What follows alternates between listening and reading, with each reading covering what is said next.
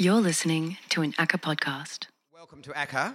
Um, my name is Max Delany, and it's a great pleasure to welcome you here to this seventh lecture in our series Defining Moments Australian Exhibition Histories 1968 to 1999.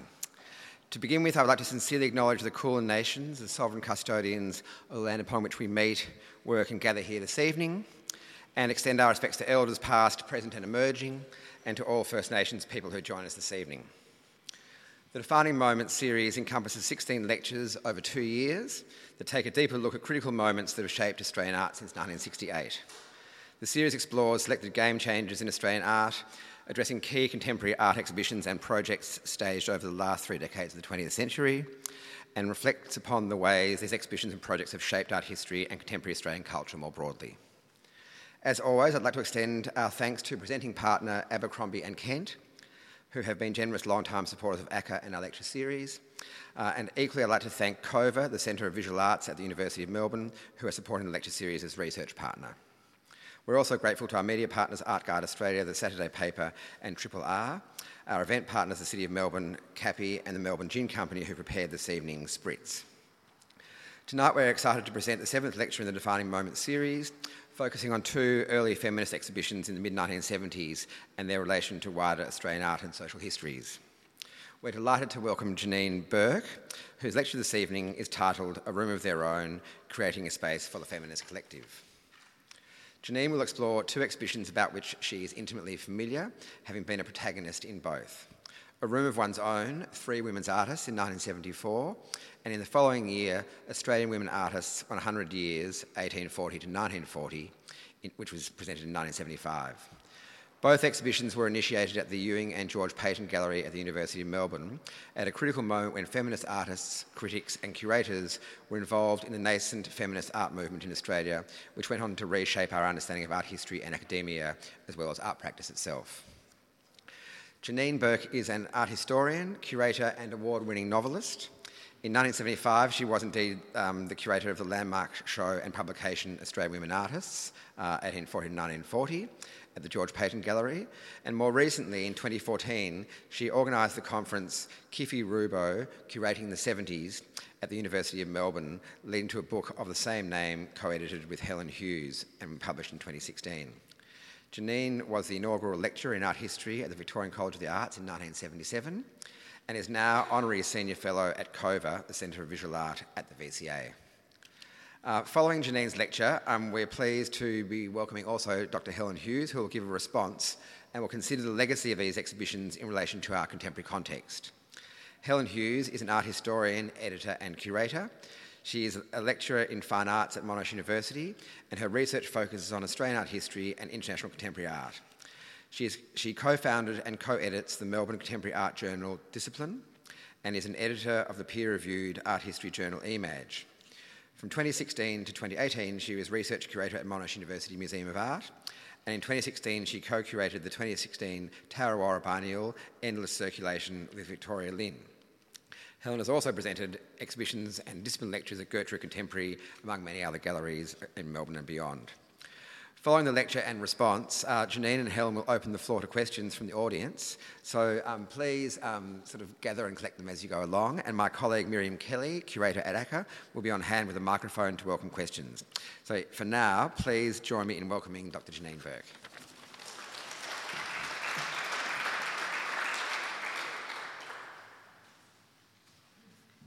Uh, yes, I too would like to uh, honour the traditional custodians of this land past, present, and to come.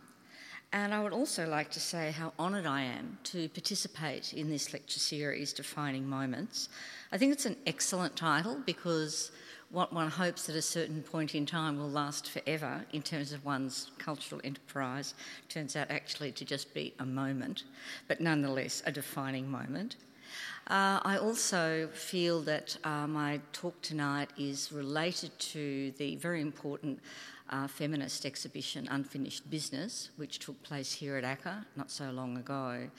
And I was engaged with that exhibition, and I, I think this is almost like a more specific kind of response from the 1970s, from that feminist era, uh, to the kind of overview and issues that Unfinished Business wish to uh, investigate.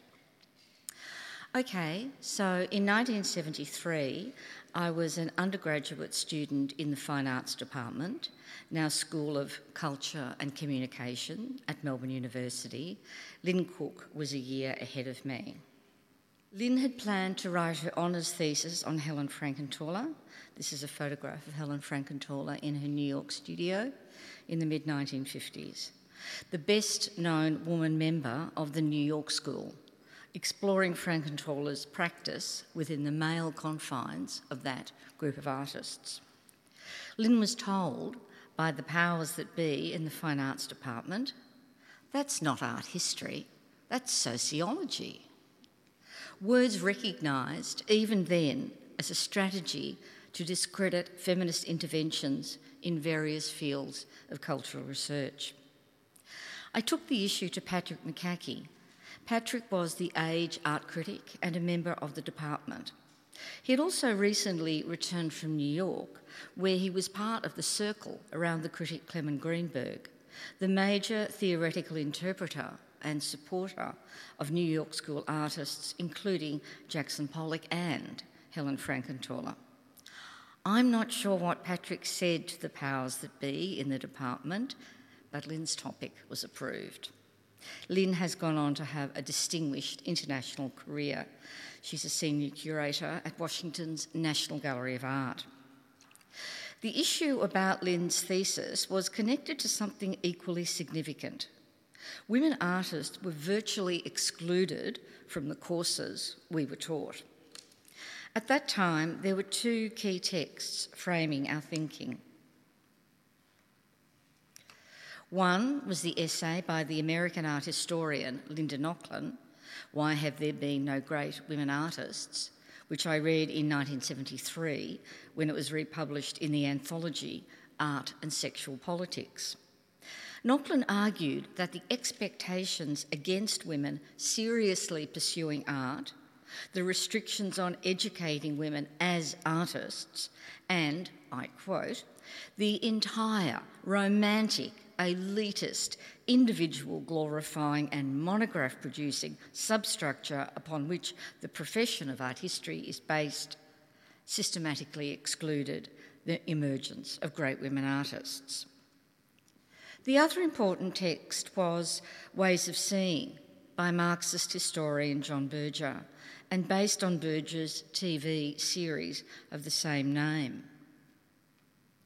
Berger took the provocative step of placing images of women culled from advertising, popular culture, and soft porn, alongside paintings by Modigliani, Picasso, and Rubens, making the argument that high art did not exclude sexism. Not only was it a fresh and shocking reading of art history, but both texts marked the beginning of a shift one of the biggest shifts that the discipline of art history had encountered the intervention of feminism. Lynne and I took our frustrations to Kiffy Rubbo, director of the Ewing Gallery in University of Melbourne's Student Union Building. Kiffy had been appointed supervisor of the Rowden White Library, which included the Ewing Gallery, which in 1975 became part of the larger space known as the George Paton Gallery. Kiffy was creating networks with undergraduate students like us who were often disaffected, tapping into our energies in constructive ways. This is a photograph of me and Kiffy. Um, I'm on your left, Kiffy's on your right, and we're holding works by um, Anne Newmarch. And uh, this is, uh, of course, the exhibition, um, A Room of One's Own, Three Women Artists. And this was the exhibition that the three of us decided to curate, which was one of Australia's first feminist art shows. Curate. It's a word that's taken on broader and more complex significance in recent years. It's from the Latin curare, meaning to take care. Curator was once a neutral term, interchangeable with the word keeper, the keeper of the prints at the British Museum. These days, to curate means to select, decide, display, discriminate, prepare, organise, and to categorise. Was that a strategy Kiffy employed, or does the breadth of her achievements in her decade at the George Paton amount to a curatorial statement? Well, yes. But curating implies intent. What was our intention? I'll return to this. A room of one's own was my first experience of curatorial practice. Lynne and I were the novices, and Kiffy the professional. She taught us, offering exactly the kind of emphasis Australian, contemporary, stimulating that we sought but were not finding in some of our art history courses. She made curating seem like an adventure, one that women could share. Though Ellen Rubbo, Kiffy's mother, was an artist, as was her grandfather, Antonio Dattilo Rubbo, Kiffy did not ex- elect to study art history at Melbourne Uni. Perhaps her more personal grounding in the visual arts meant that the opinions of artists were particularly valid to Kiffy, and she treated artists as she did the young art writers she drew around her with respect. A room of one's own comprised three artists Lesley Dumbrell, Anne Newmarch, and Julie Irving. Uh, this is an installation shot from, of the exhibition. Um, it's a little bit, it's, it's taken from a slide, which is why it's so kind of grubby. anyway, up here you can see um, Anne Newmarch's work in the first uh, bay, and in the second bay, Julie Irving, and then in the third bay, Lesley Dumbrell.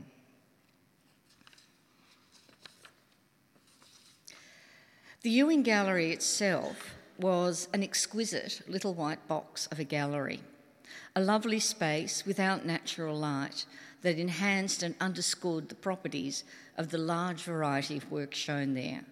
It was always impeccably clean. There was nothing casual or amateur, nothing studentish about the gallery. Kiffy's curatorial gaze was clean and modern. She controlled the space with an eye for elegant minimalism recognising that the white cube aesthetic framed contemporary art and gave it its edge. You can see Lesley's work at the back. Just where are we going? Go back again. Doink. There we go. Here's Lesley's work up close. Uh, at 32, Lesley Dumbrell was gaining a reputation for her elegant optical paintings. Kiffy and I visited Lesley, a full time artist working from a home studio we all became fast friends. Uh, Julie's work doesn't come up very well in this, unfortunately, because it's white and, and quite subtle. Um, at 20, Julie Irving was embarking on her career. she was a postgraduate student at the VCA. We met with her in the school's upstairs painting studio in her small area amid the crowded easels. She showed us some remarkable abstract paintings whose white surfaces were scored with delicate markings. We responded to the work's sophistication and to the diffident yet clear manner in which Julie presented herself. Julie recalls being invited to participate in the show, which made a very big difference to how I thought about myself as someone who would have an artistic practice for life. Adelaide artist Anne Newmarch was the final choice. Of the three, Newmarch was the only realist and the only one whose work was determinedly feminist and political. A lecturer at the South Australian School of Art, Newmarch was a member of the progressive art movement, a muralist and a poster maker who was active in many community based arts projects. In the catalogue, she wrote, I am not interested in art that talks only to the visually elite hostile to the precious one off, Newmarch made prints in order to produce readily available, low priced work. Her subtly toned silkscreen, Suburban Reflections, explores media treatment of women. Bland, pretty faces, culled from advertisements, surround a strong, sensuous nude, while above is repeated the Vietnam War's most famous news photograph a naked Vietnamese girl screaming in pain from napalm bombs, burns, sorry, as she runs from her bombed village. I recall feeling shocked by Newmarch's provocative imagery, bold and new, it heralded issues about style and content that would dominate the decade. This is the catalogue for A Room of One's Own, which was designed to form a box, so you could literally create a room of one's own. Uh, the title was Kiffy's choice. It was taken, of course, from Virginia Woolf's 1929 benchmark feminist essay about women's creativity and the space, the actual physical environment, the separate, contained area of silence and contemplation that is required in order for creativity to flourish. A space that, as Woolf puts out, history has done its utmost to deny. I thought the title was corny, passe, but Kiffy brooked no opposition. Perhaps the title had resonance for her because the George Paton had become Kiffy's room of her own. She had found the place where her creativity could be expressed, explored, displayed, and validated. Like many women of my generation, feminism was an intense experience, a fire burning within me. So when Kiffy and I were interviewed for The Age about the exhibition, I was taken aback when Kiffy told the journalist, We're not on a mad feminist kick. Mad? Feminist? Kick? While the catalogue's opening sentence affirmed Virginia Woolf's insistence on upholding a woman's need for physical and psychological independence. The final sentence the works are statements by artists who happen to be women, not by women who are also artists. Contradicted it. What were Kiffy's reservations? Firstly, there were her professional and entrepreneurial instincts. No doubt she wanted a room of one's own made available to a broad public. And maybe she was concerned that my radicalism might prove a trifle strong for the readers of the age. Secondly, it indicates the complexity and ambivalence with which Kiffy approached feminism, the way in which she envisaged, envisaged feminism functioning within society, art, and perhaps her own life. That is, the creative space of the woman could be located and occupied, but to identify this space as feminist, to politicise it with such a word, might isolate or marginalise the very activities that space was meant to support. To coincide with the Room for One's Own, we organised a panel discussion, Women in the Arts and the Media, that was held in the Public Lecture Theatre, then the largest venue at Melbourne University, and it was filled to overflowing. Um,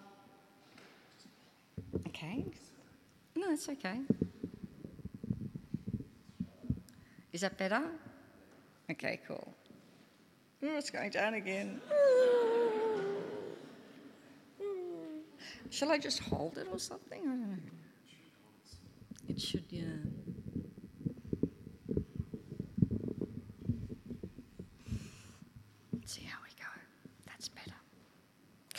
Um, and this is a photograph uh, of the Public Lecture Theatre at Melbourne University that night in 1974.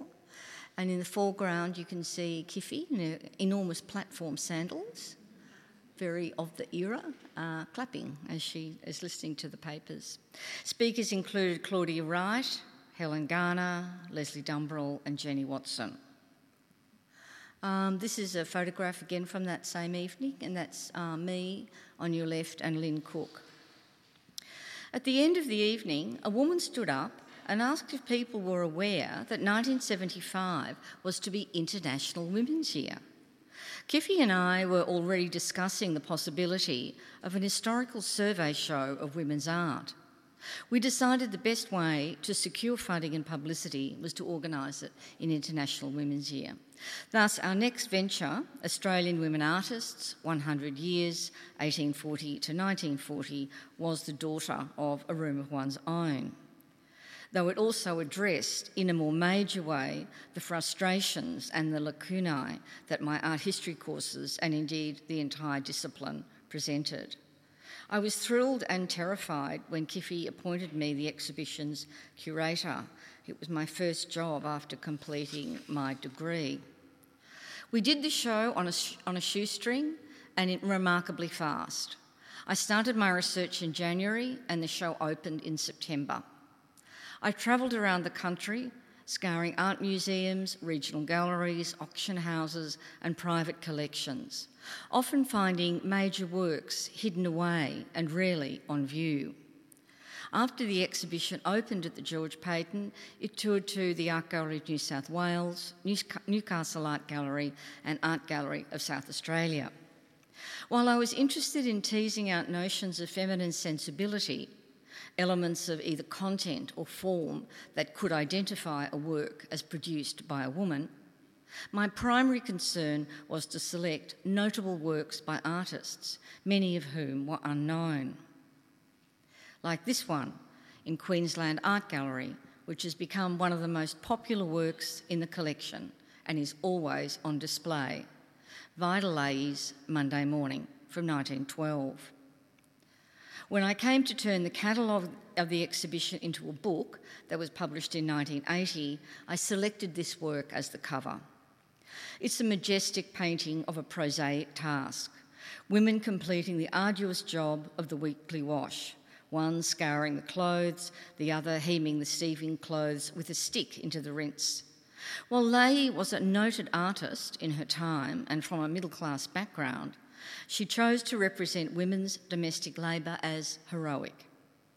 Kiffy put no brakes on my selection process, though naturally I consulted with her and with Assistant Director Meredith Rogers and with our committee that included Grazia Gunn and Daniel Thomas.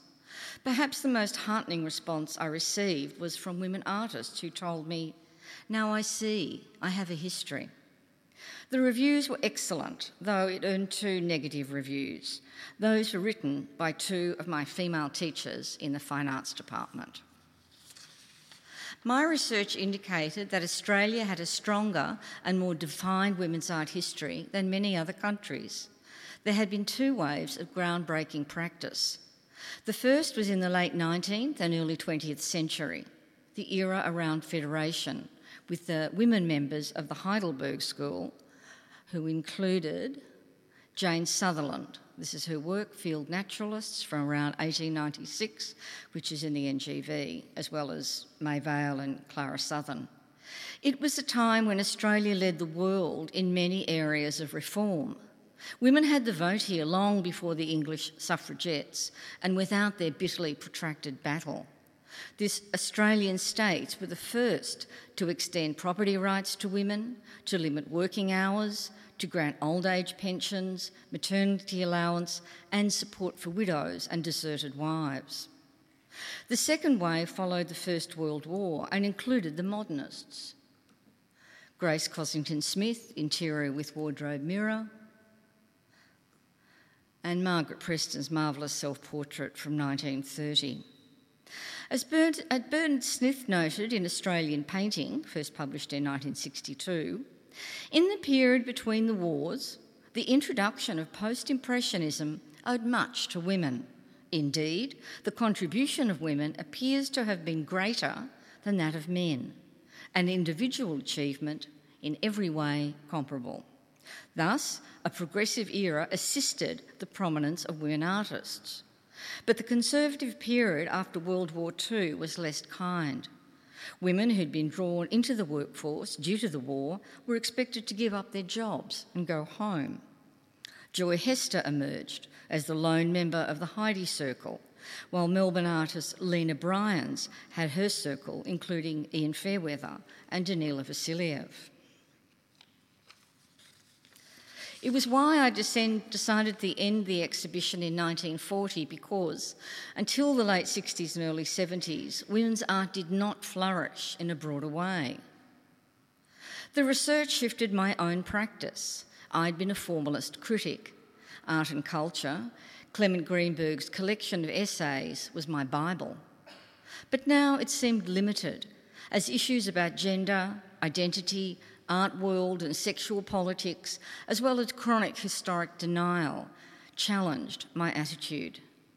Greenberg's notion of quality in a work of art, which was framed by a kind of historical consensus about who belonged in the pantheon and who didn't, was exposed as a bigoted, sexist enterprise that mostly served white men. At that point, I'd published essays on John Firth Smith, Clive Murray White, and Alan Leach Jones, but I decided to forego writing or curating male artists and for the next few years to concentrate on women. The men weren't happy. I might add the fact that the, George Paton did not have at that time a reputation for staging major exhibitions, let alone major historical exhibitions. And it meant some in the art world were dubious that we could su- successfully commit this project, and those people were obstructive. But that was outweighed by more progressive and generous souls who gave us unqualified support. One of those was Gordon Thomson, then director of the National Gallery Victoria. Gordon wanted the exhibition for the NGV, a prospect which delighted me, but one on which Kiffy poured cold water because the George Paton was her gallery. She had done the groundwork, and nobody was going to receive credit other than her team. Fair enough. In 1975, another significant shift took place. Wonderful photograph by the feminist photographer Sue Ford um, of Lucy Lippard giving a talk in the George Paton Gallery. We're all sitting on the floor as we used to do in those days. So you've got Lucy on your left, and then uh, the sculptor Noelene Lucas, and behind her the painter Irene Barberis, and some other women. The catalyst for the formation of the women's art movement in Melbourne was the visit of New York critic Lucy Lippard. Lippard, who'd made her name writing about pop art and minimalism, had committed herself to the cause of women's art. As part of her Melbourne visit, she was scheduled to give a talk at the George Paton. The George Paton was becoming the Melbourne contact for all things contemporary in art, whether local, national, or international. Lucy's talk was well attended. With a collective, she had started a slide register for women's in New York, and showed a selection. Kiffy asked Lesley Dumbrell to escort Lucy to several artist studios, including those of Jenny Watson and Erica McGilchrist. Also to galleries including Pinacotheca, the highly regarded centre for abstract and minimalist art. When director Bruce Pollard invited Lippard to view the stockroom, she explained she was only interested in seeing women artists. Bruce took umbrage, and as Lesley recalls, Lucy gave him a serve, then walked out. The story went round the art world like wildfire. Lesley recalled, Lucy was saying, You know all these women artists. Why don't you interact with them more? This is absurd. Things will only change if you stick together. After discussing, discussions with Erica, Lesley decided to start a women's art network here. Kiffy and Meredith, though delighted to provide the organisational background for the venture, told Lesley the initiative must come from the artists themselves. The first meeting of the Women's Art Register in 1975 was a revelation. Elizabeth Gower recalled it was empowering to see a whole room full of women artists, older women like Dawn Syme, Ailsa O'Connor, and Elizabeth, Isabel Davies, women you were curious about, as well as younger women. The meeting was contextualised by the Australian Women Artists exhibition hanging on the wall. Lucy's talk and the foundation of the women's art movement were enactments of feminist led strategy occupying the gallery space. The slide register acted as a focus for women artists, not only did it spawn meetings, groups, projects, and lectures, it marked the emergence of women's art in Melbourne as a significant force. This is Robert Rooney's photograph of Kiffy at her desk in the George Paton uh, around 1978. Kiffy chose not to be in a separate office, excluded from the gallery space which meant she and Meredith were there to welcome, talk, and generally interact with gallery visitors. This openness was emblematic of Kiffy's personal and professional style. It also concurred with the mood of the times, non hierarchical, egalitarian. To walk into a gallery in 1978 and to, and to see two women curators running the show was pretty impressive. Kiffy's enterprise in the adventurous decade of the 70s can be viewed as a template for the life of a woman, ardent, intelligent, ambitious, idealistic, who sought to courageously explore and critically assess feminism's charter.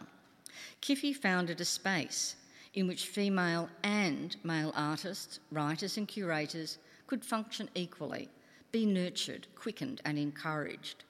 It was an era when, briefly, history was on the side of women artists. Their work was seen, their voices heard. The pent up rage of centuries of repression and denial flooded out, galvanising society globally. Kiffy was not interested in exclusivity of any kind. When men were banned from attending women's art movement meetings, Kiffy had a long face when she had to ask fine arts student Gerard Vaughan to leave. Gerard, who is, of course, now the director of the National Gallery of Australia. Gerard remembers it very well. Getting kicked out of the Ewing by Kiffy. Kiffy initiated dialogues whose manifestation was the curatorial program of the George Paton. She transformed a student gallery in a rather obscure corner of Melbourne University into a national and international venue for contemporary art.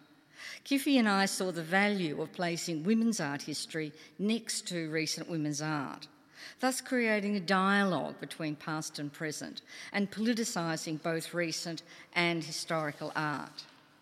While Kiffy continued to uphold the highest standards of curatorial excellence, it didn't stop her from revealing the deep emotions that art aroused in her, unfettered by theory, which was not her strong point or desired position. It meant the George Paton became a collective space of feminine energy, enterprise, idealism, inquiry, engagement, and dissemination. Thank you.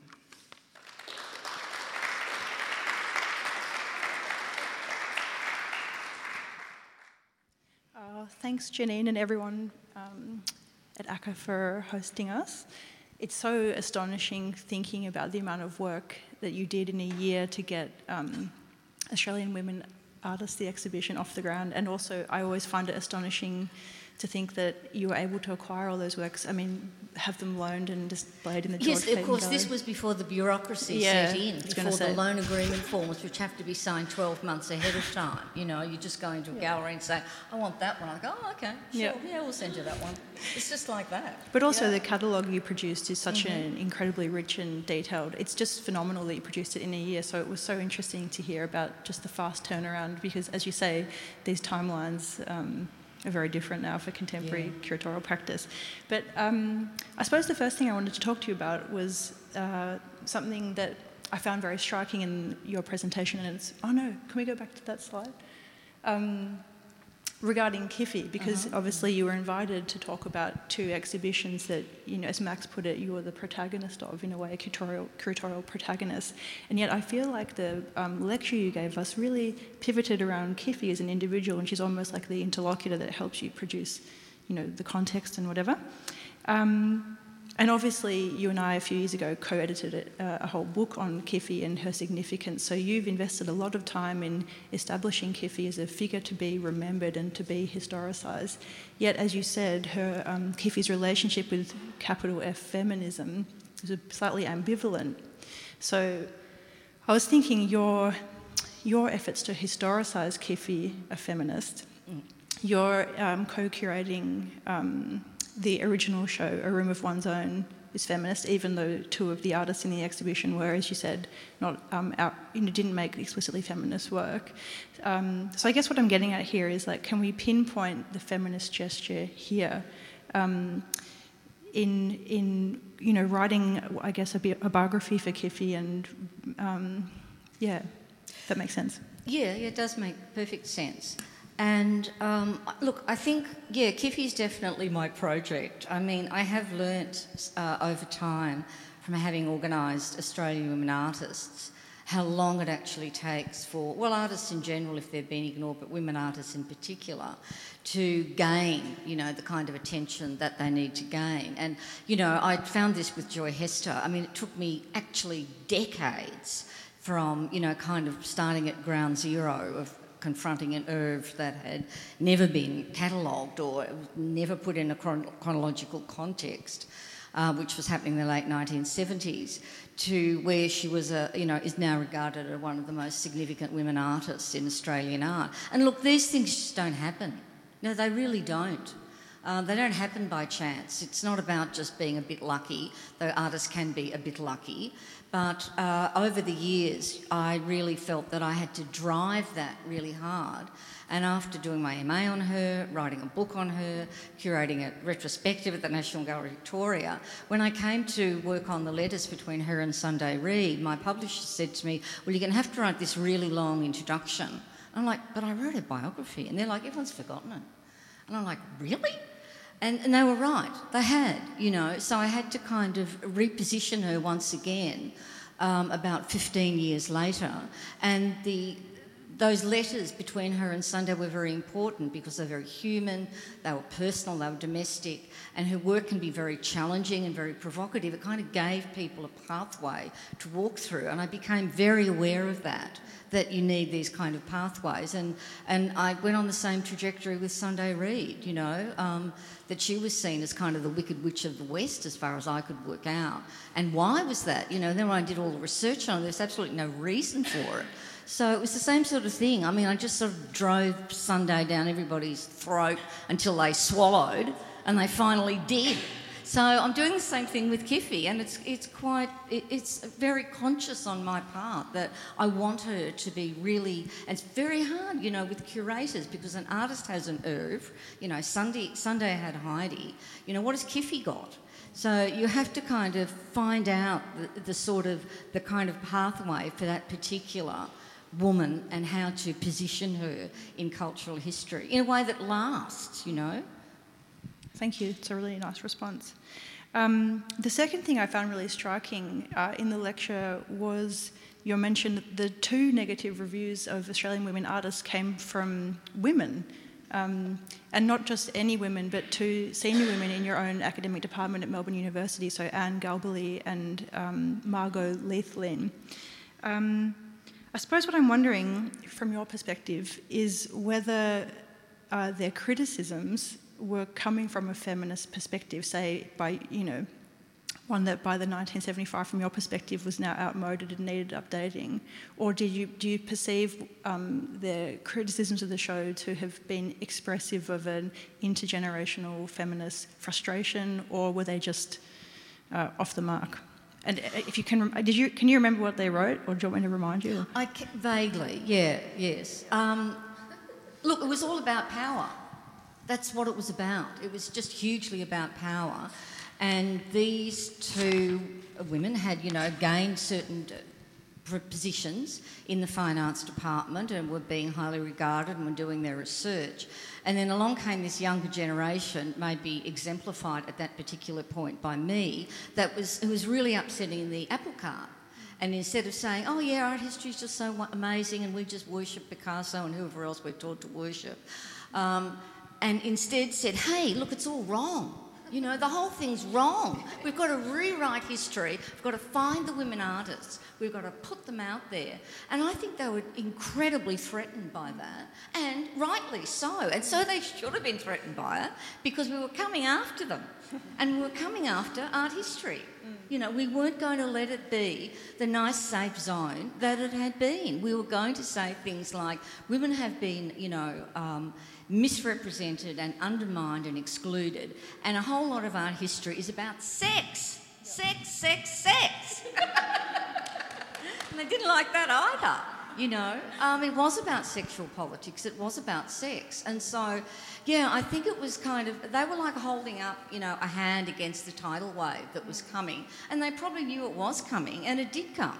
Yeah. Galbally in particular took um, offence to the separatist methodology, I suppose, of having women only, because she would take the sort of Eva Hesse stance, well, excellence has no gender. Maybe perhaps she perceived herself to have, you know, arrived in her position of her own merit which, and, and, not wanting to acknowledge any of the other structural. Um, well, I think that was pure sophistry on her part. I mean, she didn't really know very much about contemporary art anyway. Her area was the Heidelberg School. And, and I think she found, just found it, um, you know, we were supposed to just shut up, you know, as undergraduate students and behave ourselves and be nice girls, you know, and not be. And there were a lot of nice girls in the art department, the fine arts department, you know, very behaved young women.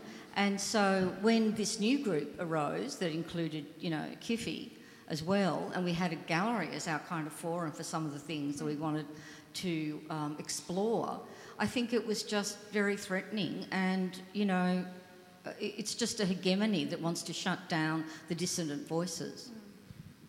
But they're on the wrong side of history, so, you know. Um, I really liked your description of uh, the first meeting of the Women's Art Register uh, taking place in the George Paton Gallery with the backdrop of the um, 100 Years of Women, Australian Women Artists exhibition. Um, sort of thinking of the exhibition, or as you've sort of been describing, the um, gallery that Kiffy cultivated as a site of sociality, of politics, of organising. And it um, caused me immediately to think of Emily Floyd and Mary Featherstone's work that they created for Unfinished Business here a few years ago, and which was just beautifully installed in the centre of an exhibition, so that whenever, wherever you were sitting in that circle for an event, um, you'd be looking at artwork by various feminist artists on the walls. Um, so this is to say, you know, we've just talked a bit about the um, intergenerational um, relationship with women before you, and now I want to kind of think about um, successive generations of feminists, and maybe we can use unfinished business as a bit of a pivot point for that because you reviewed the exhibition for Art Monthly Australia, and um, for it, you uh, had the excellent title borrowed from one of the placards that was on display. And um, I think from memory it was, I can't believe I still have to fucking protest this bullshit. Is that about right? yeah, it's about right. so, um, I mean, this is quite a banal but important question. Um, you know, you began your exhibition review of unfinished business by looking back over the past 44 years and thinking about why am I still, why are we all still protesting the same stuff? What are the major differences uh, you've perceived, or continuities, mm-hmm. you know, either or as a starting point between um, the feminist art agenda of the 1970s and today in Australia? Well, I think what uh, I think what uh, Unfinished Business did, which was so very important, was to provide us with this historical overview, and it was kind of quite exciting to see work from the 70s. You know, important posters, say by Marie McMahon. You know, a whole range of work that was you know provocative and feminist and um, anti-racist, and all all of the things that were coming up at that point. And uh, looking back you know, the unfinished business had the opportunity to sort of frame that. You know, it could frame um, the past with the present or the present with the past and, and create this sort of um, dialogue. Or maybe not even a dialogue, maybe it was more like a monologue, a feminist monologue, kind of running from the 1970s on. And I, I think it was like refreshing um, to see all of that, like literally refreshing and awakening and engaging to see a lot of younger women artists again taking heart from that and saying, as they did when they saw the Australian Women Artists exhibition, oh, I've got this history, you know. And we have to keep reminding ourselves, you know, because we keep we seem to keep forgetting um, that history. We, you know, we forget a lot of things. I mean, memory is a, a you know kind of problematic issue in, in history anyway, all the time. Um, but it seems like a good moment, and also within the context of the hashtag MeToo movement, which again gives us that awakening sense of, you know, thinking, yeah, things are okay. Oh my God, no, they're not. They're absolutely terrible. Um, which is what hashtag MeToo delivered to us. You know, it's actually been around for years, but it's only in the last 12 to 18 months that it's really taken on the global significance that it has now. And I'm sure that's been very empowering and kind of awakening, you know, um, for a lot of women and, and women in the sort of cultural sector. Like, don't just think it's all okay and it's going well. You really have to keep interrogating your own position and seeing what the power structures are. Like, who's up there? You know, who's ahead of you? Who's on top of you? What's going on? You know, it, it just needs to be unpicked constantly. Did you say that you felt like it was a, a monologue? yeah, I think it provided a monologue That's from, interesting. from the 70s. Yeah, oh, from the 70s. Yeah, yeah because I suppose 70s. I felt like the exhibition had such complex um, vectors coursing across yes. it that often produce you know, conflict in a way. And I found that kind of an interesting thing to try and deal with because I suppose in the 1970s, or at least when we historicise the 70s from the present moment, pe- people of my generation, I think, oh, it was all about solidarity and coalition building and collectivity.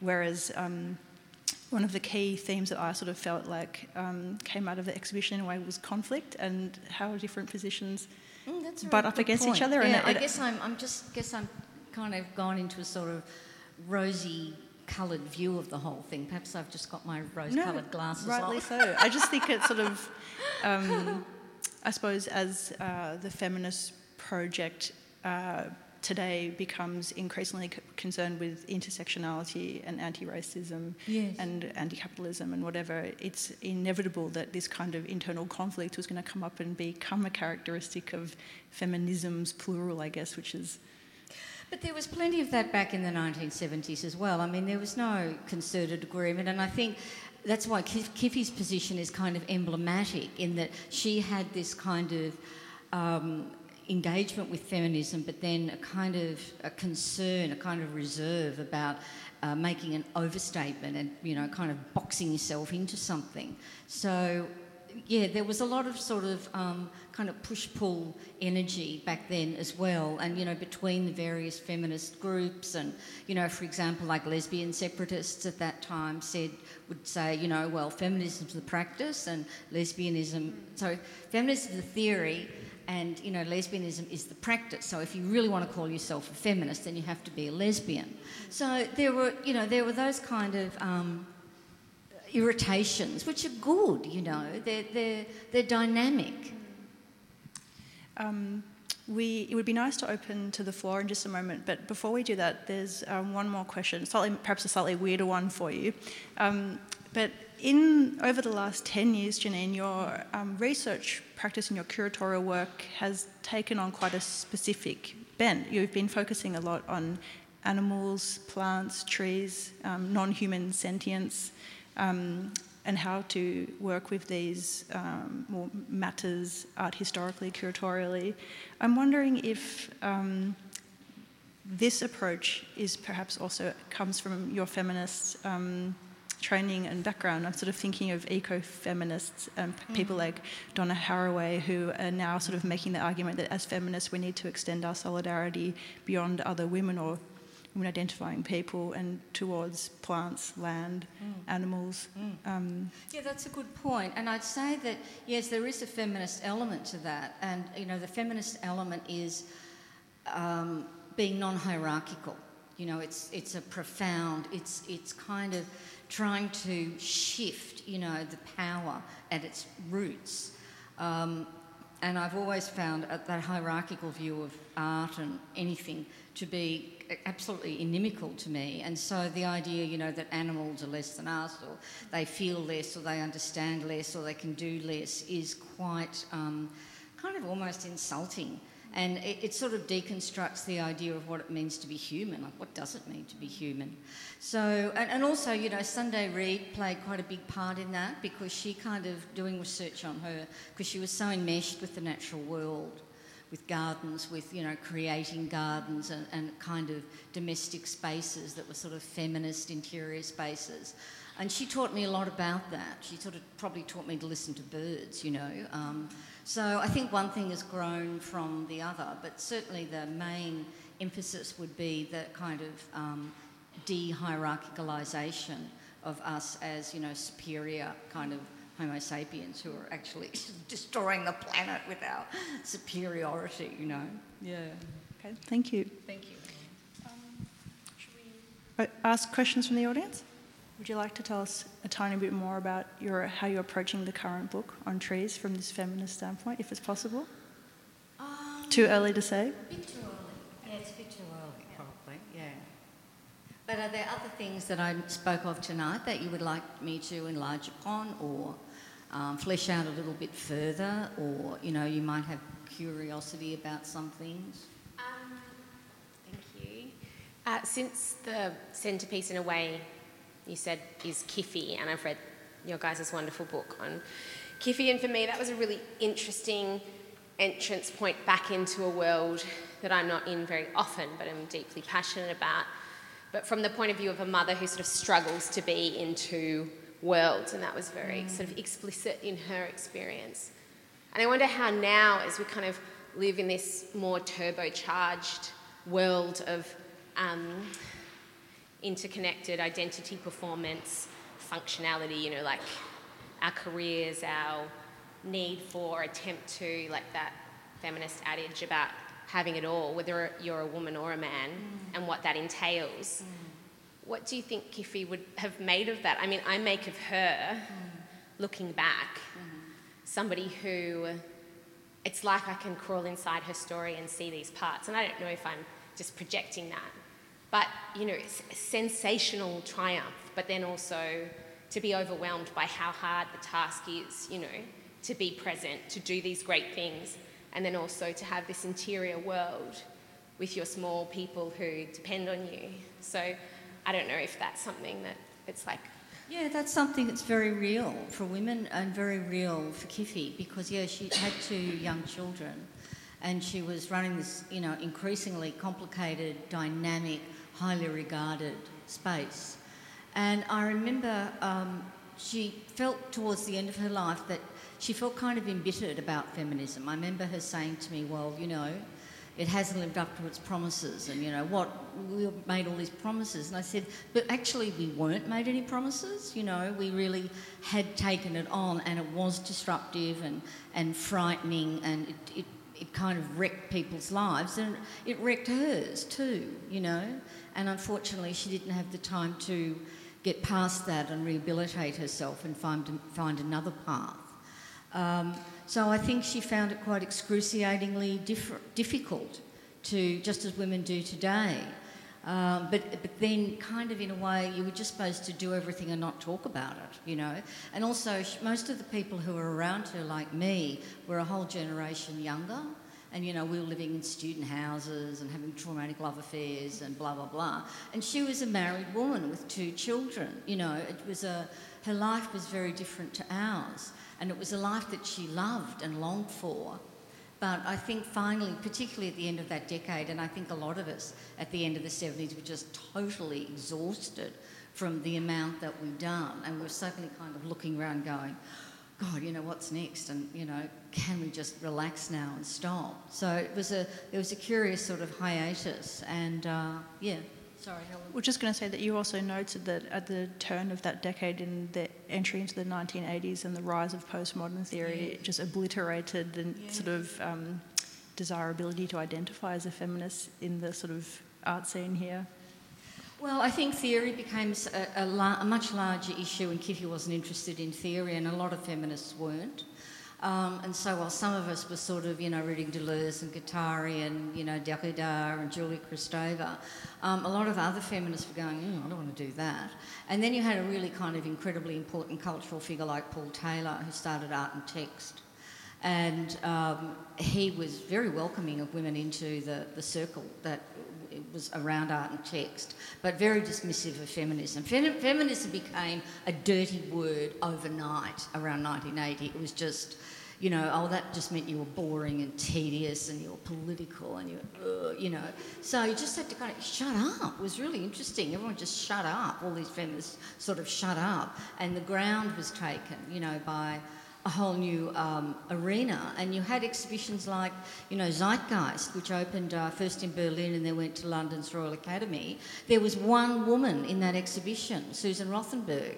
And the rest of them were the Transavanguardia, you know, Anselm Kiefer, you know, this huge array of men. It was like the door, which seemed to have been open, just went bang, you know, overnight. And so women had to regroup and it took a long time. It really did take an awfully long time for feminism to become something that was, you know, younger women just didn't want to have anything to do. Oh, don't call me a feminist. I'm not a feminist. Um, it just became a dirty word. Now it's okay again. Yeah. Linda, did you have a question? Sorry, I'm not familiar with the second exhibition, and I was just wondering if you could. You spoke about going to borrow work from all over the place. If you could talk a little bit about the scope of the exhibition. Oh, yeah, sure. Yeah, so we decided to um, start in 1840 to take it up to 1940. So we were looking, I was looking at artists uh, who were, you know, pretty much unknown, often botanical artists like Ellis Rowan, who were active at that time. And then, of course, there was the marvellous discovery of the women artists of the Heidelberg School, about whom we knew virtually nothing. And suddenly there was a whole group of them, you know, who had gone through the gallery school with Tom Roberts and Arthur Streeton and all of those people. You know, they shared studios, Grosvenor Chambers in Collins Street. Um, Clara Southern was there, Jane Sutherland was there, Tom Roberts was there, they were all there. Um, so that was extremely exciting to see this really uh, beautiful, strong work created by women artists in the late 19th century, and then to have this powerful change around federation, and you know, with Australia leading the way globally in social reforms. And then there was the next uh, major movement, which was the era between the wars. And so there was this another extraordinary group of artists, you know, Grace Cossington Smith, Grace Crowley, Margaret Preston, Thea Proctor. You know, there were a lot of them. And Bernard Smith had already acknowledged that in Australian painting. So it was, uh, we've got a fantastic history of women artists in this country. You know, it's really, it's terrific. You know, it's visible and it's available and it's there. So that's what I discovered as I began to do the research, and why I ended it in 1940 was because you know this hiatus took place and didn't really revive until a bit later. Um, but yeah, and you know, most of the time I found people very excited and interested, though some people would say to me, a whole exhibition about women artists? Like, who's going to be in it? I mean, there's, okay, there's Margaret Preston, and there's um, Grace Cossington Smith.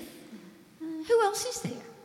So uh, it was really great to have people walk in and go, wow, look at all of this work, you know, by women who were the successful ones. I mean, I was going mainly to state uh, art museums. They were in the art museums. They'd be bought by the art museums. You know, they weren't the losers. They had been at a certain point the winners. Um, but, uh, you know, I remember at the National Gallery of Victoria going, talking to one rather grumpy curator and uh, going to look at Jane Sutherland's work in the stacks, because most of the works I was looking at, they're always in the stacks, they're never on view. And there's this marvellous, delicate painting by Jane Sutherland called The Mushroom Gatherers, and it was literally hanging out of its frame, you know. And I said, Oh, could this work be restored? You know, because I'd really love to put it in the exhibition. And he said, Well, it has to, well, it's going to have to be restored. If it's going to be restored, that'll take a year, so you can't have it for the exhibition. So it was kind of like a, you know, I couldn't exhibit it as it was, but then I couldn't exhibit it because then, you know. So there are a lot of those kind of strange moments um, with curators who were, some of whom, some of whom were, um, yeah, not happy about it at all. Um, yeah, I'm going back to the word feminism. Uh, I'm very concerned about the objectivation, ah, sorry, of the word feminism by some marketing and some brand nowadays, and how, um, yeah, how it's out there, but like lost. Yeah, and I was wondering what you think about that. Like, um, have these T-shirts, all this brand taking merch yeah, the, all the merch around that. Like, yeah, yeah, like, what do you, you know, like, do you feel like nowadays um, feminism like shift or getting power? Like, what do you feel? Well, look, you know, under capitalism, everything turns into a commodity, and so has feminism. Um, and look, if you go to see an exhibition, a Renoir retrospective or something, and there's masses of merch and you know, mugs and cups and tea yeah. towels and, you know, all of that, um, then I want the same for women. Yeah, I want, I want women to have all the merch as well. I want them to have that kind of attention and to be selling in that way because as much as one can feel, you know, have reservations about it, of course we have reservations about it.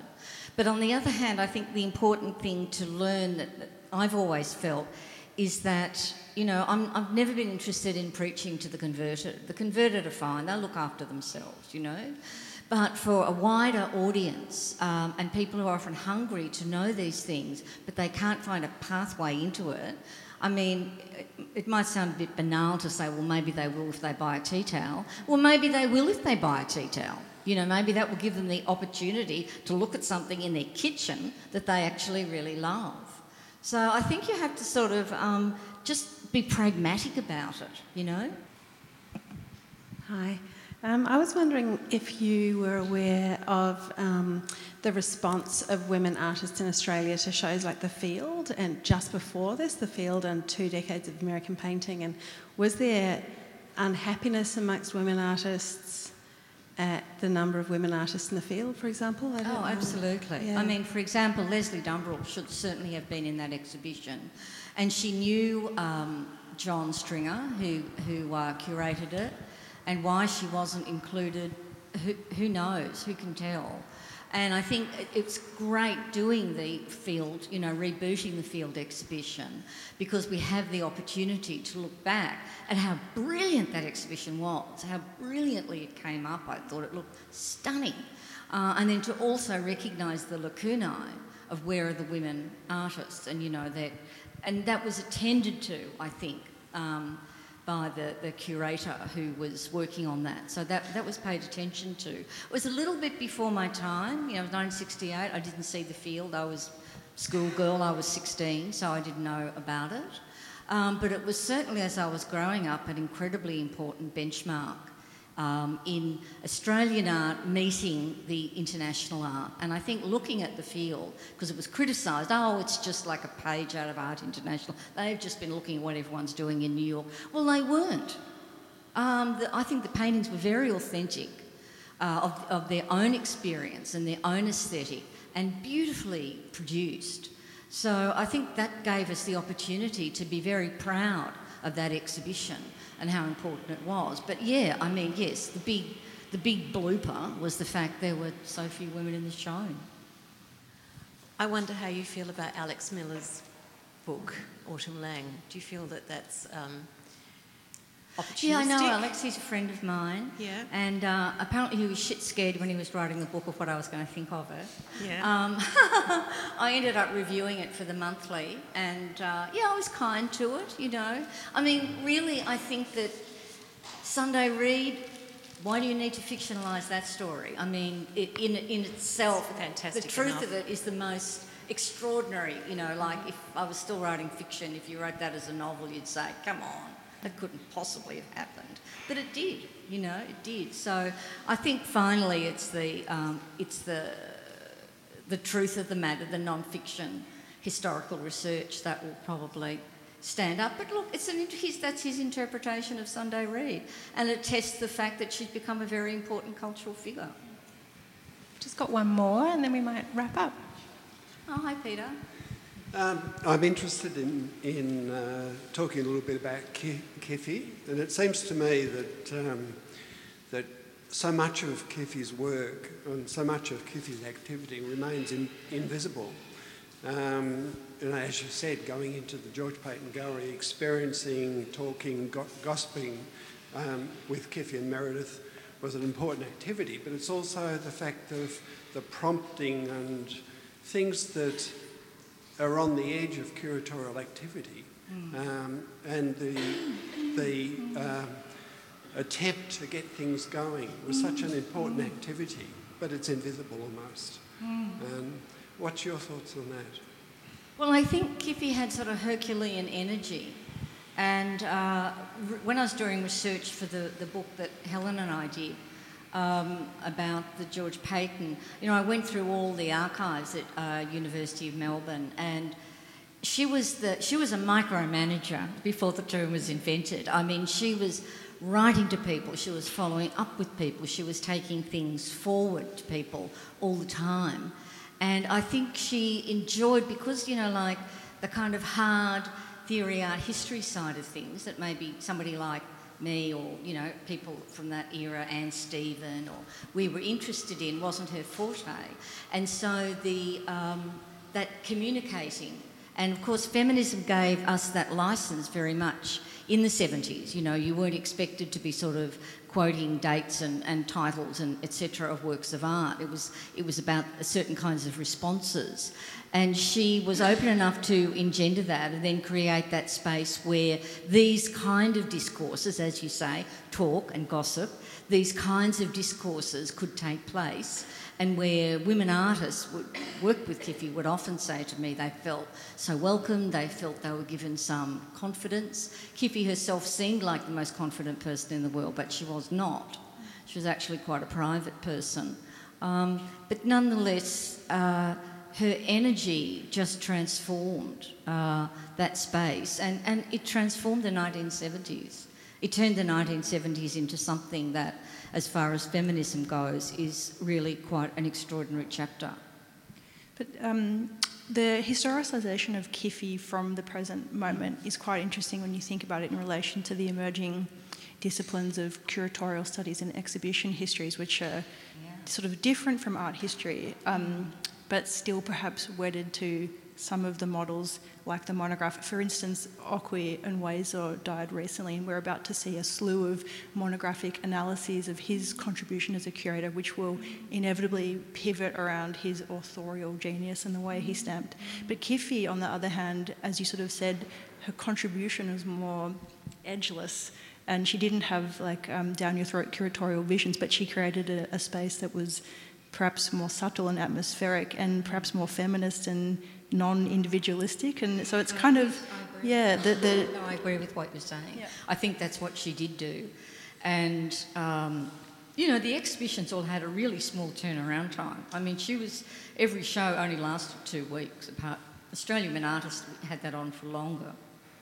But it'd be just like two weeks, then, you know, on to the next show, Mickie Allan show, or, you know, whoever it might be, um, a group show, or Dom DeClario or Peter Cripps or, you know, whoever it might be. Um, it was really a very energetic, um, badly funded, you know, time. Uh, and everybody just accepted that lack of money. Um, and there weren't that many places to go to ask for money anyway. Mm. Well, um, thank you, Janine, for such a beautiful thank lecture you. and for the questions. Thank yep. you. Thank you this evening. We have one more lecture in the series for this year, and then we'll be on to next year. So that's on Monday, the 4th of November, with Anne Marsh, uh, post object art um, in Australia and New Zealand. So I hope you'll join us then too. Thank you.